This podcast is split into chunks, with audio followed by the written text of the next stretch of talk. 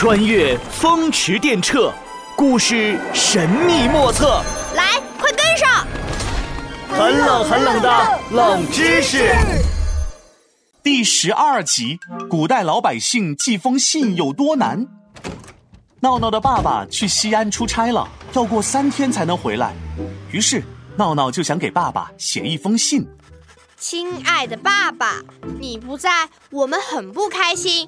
以前每天早上，你一边刮胡子一边逗我玩儿。还有家里的台灯坏了，我们修不好。从早到晚，家里总是很冷清。娜娜，你给你爸爸写的信，怎么跟课文里的露西写的一模一样啊？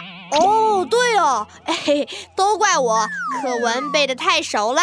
那我接下来写点不一样的。嗯，哎，爸爸，我很想念你。我写这封信是希望你回来时能给我带一个兵马俑纪念品回来。如果你同意，你就答应我；如果你不同意，就连这封信你也不用拆开。你爸不是三天后就回来了吗？等你这封信寄到西安，他都回来了。啊，呃，是哦，呃，那那怎么办呀？哦，有了！我用飞鸽传书，嘿嘿。我看电影里，古代打仗的时候，前线的将军把鸽子往天上一扔，然后下一个镜头，国王就收到信啦。哪有那么快的？不信，我们问问诸葛老师。猪，你故意的吧？猪这个字拖得这么长。我不是故意的，我是存心的。哈哈哈哈哈！诸葛老师，你能帮我找只鸽子吗？哦，对，我们想学古装剧里飞鸽传书的方式寄信。你们可别被电视剧给带跑偏了。古代送信的鸽子都要经过长期的训练，飞鸽传书可不是普通老百姓用得了的。啊，那怎么办？呃，这古人寄信呐，有的要通过驿站。有的则要找官员或者商人，少数才用信鸽。而且对于古代老百姓来说啊，寄个信可是难上加难。来吧，我这就带你们去看看，你们就明白了。诸葛乔治从怀里掏出时空怀表，启动开关，开启银河之门，穿梭时空要塞，起！咻的一声。三人乘坐时空机来到了古代，悬浮在空中。乔治拿起魔法手杖，挥舞道：“魔法手杖，光芒万丈，变！”魔法手杖绽放出三道金光，三人随着光芒瞬间消失不见。闹闹变成了一位正在赶路的老父亲，手里紧紧攥着一封书信。哎呦哎呦，天黑前可一定要赶到驿站呀！老父亲紧赶慢赶，从早上走到了下午。终于来到了一个驿站，呃，驿站呢，就是古代给送信的官员途中吃住换马的场所。每隔三四里路，也就是一两千米的样子，就有一个驿站。有人吗？有谁呀？谁呀？这时，王静静变成的官差走了出来，他伸了个懒腰，瞪了瞪老父亲。啊，你谁呀？这位官爷，我想寄封信。寄信。你也不擦亮了眼睛看看，这里可是驿站，得是官差老爷才能用，而且官差老爷还不能随便用，还得是送信的官差老爷才能够用的。你以为是谁都能使唤的吗？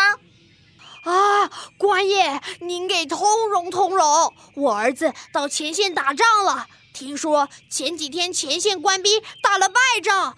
我特地花钱请人写了一封信给他，只想知道他现在怎么样。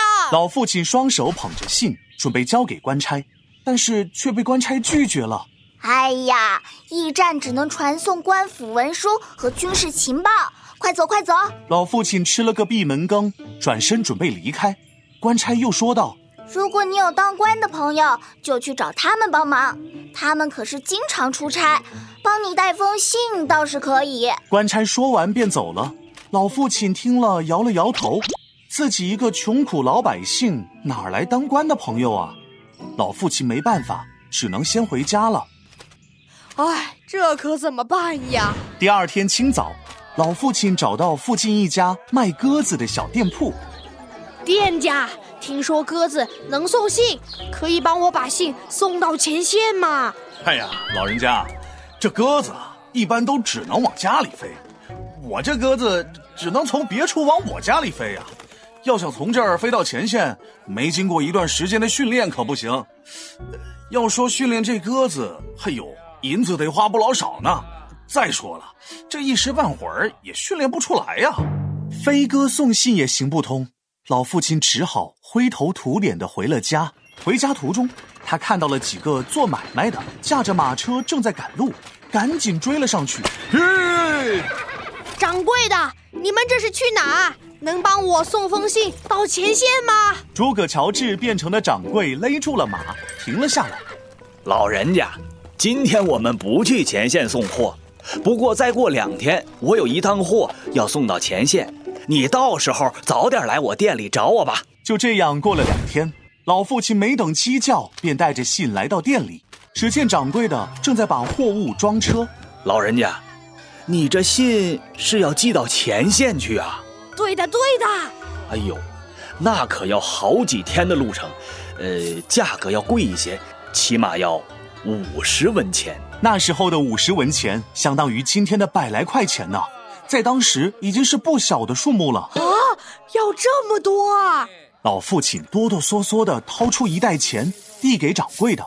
掌柜的数了数，发现少了几文钱。老人家，你这些钱不够啊！老父亲提了一袋粮食塞给掌柜的。家里就剩这么些钱和粮食了，掌柜的，您就当帮个忙吧。嗨，这粮食我拿走了，你吃什么呀？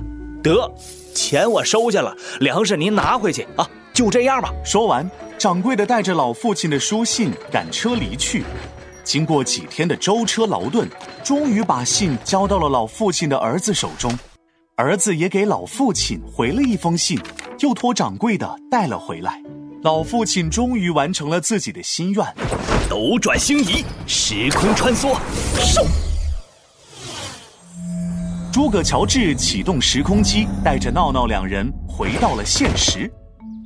唉，古代的老百姓记性也太难了，而且要花好多钱啊！唉，谁让古代交通不便呢？哎，对了，闹闹，你说你要寄信，有事儿打个电话或者发条微信给你爸不就好了吗？为啥要寄信呢？唉，诸葛老师，你不知道，大事要写信，这样才显得正式。买兵马俑纪念品可是件大事，得写信。嗯，哎，有了，我想到一个好办法啊！你想到啥了？这样，我把信写好了，用微信拍一张照片，然后发给我爸爸，这不就寄出去了吗？哇，怎么会有我这么聪明的人啊！我真是太了不起了！就这么决定喽，拜拜。